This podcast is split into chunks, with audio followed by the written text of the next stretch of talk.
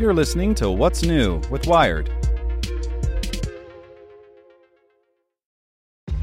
This episode is brought to you by ShipStation.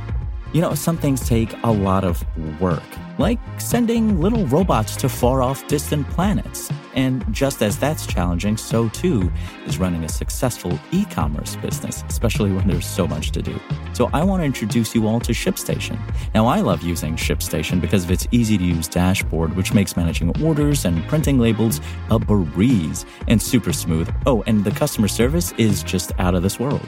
It's exactly what you need to help grow your business. Sign up for your free 60-day trial at shipstation.com slash technews. That's shipstation.com slash technews. This podcast is supported by Tools and Weapons, the podcast hosted by Microsoft Vice Chair and President Brad Smith. Each episode features insight you won't find anywhere else from the center of the conversation surrounding emerging technologies like AI. Right now in the podcast, you can hear a special episode where Brad Smith lays out Microsoft's vision for a vibrant marketplace driving the new AI economy. To hear more, follow or subscribe to Tools and Weapons with Brad Smith wherever you get your podcasts. It's today's most interesting thing in tech from Nicholas Thompson, editor in chief of Wired. The most interesting thing in tech? A fight over facial recognition technology on campus. Here's the story. The University of Miami, in early September, a group of students protest. They're protesting wages and rights for contract workers during the time of coronavirus. They're critical of the university. A few weeks later, a university administrator writes to nine of them and says, Hey, we got to talk. They come in. Administrator says to the students, Well, you had this protest and you didn't apply for the proper permits. Hmm, kind of thing that you might say if you were concerned about permits or if you were upset at being criticized. University also implies that the students were recognized through face recognition technology. Now, that fact is under some dispute right now, but it seems clear that the university, at least the university's police, had that capability or advertised that capability.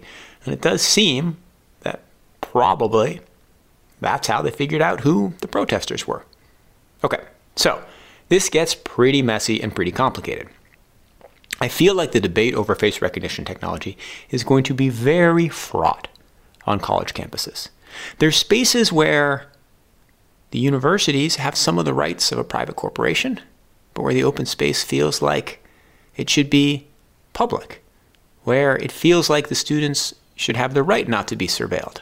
So you can imagine disagreements. Students feeling like this is a public space where they shouldn't be surveilled. University feeling like, well, they own the space and they need to protect the students. You can also imagine lots of useful cases for face recognition on campus. Right? Making sure that people who shouldn't be on campus, who have been banned for it, who have restraining orders, aren't on campus. You can see lots of good reasons for university police departments to want to have this technology to keep students safe at a vulnerable age and a vulnerable time. However, all of those good use cases aren't going to be possible if administrators abuse it, as they appear to have done at the University of Miami. It is gross to use facial recognition technology to threaten and try to intimidate people who have protested your policies. It's absurd. And you can justify it by saying it's about permits, but hard to believe that the students had been protesting something else that the university would have called them to account. So, do I think there should be face recognition technology on campuses? I think there can certainly be an argument for it in sensible ways. But if administrations are going to abuse it like this, then it's going to get banned and it should be banned. That's the most interesting thing in tech. See you tomorrow. Get more great stories from Wired in our daily newsletter. Sign up at wired.com/daily. Want to learn how you can make smarter decisions with your money? Well, I've got the podcast for you. I'm Sean Pyles, and I host NerdWallet's Smart Money Podcast.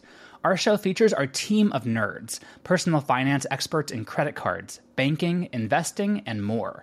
And they'll help you make the most of your money while cutting through the clutter and misinformation in today's world of personal finance.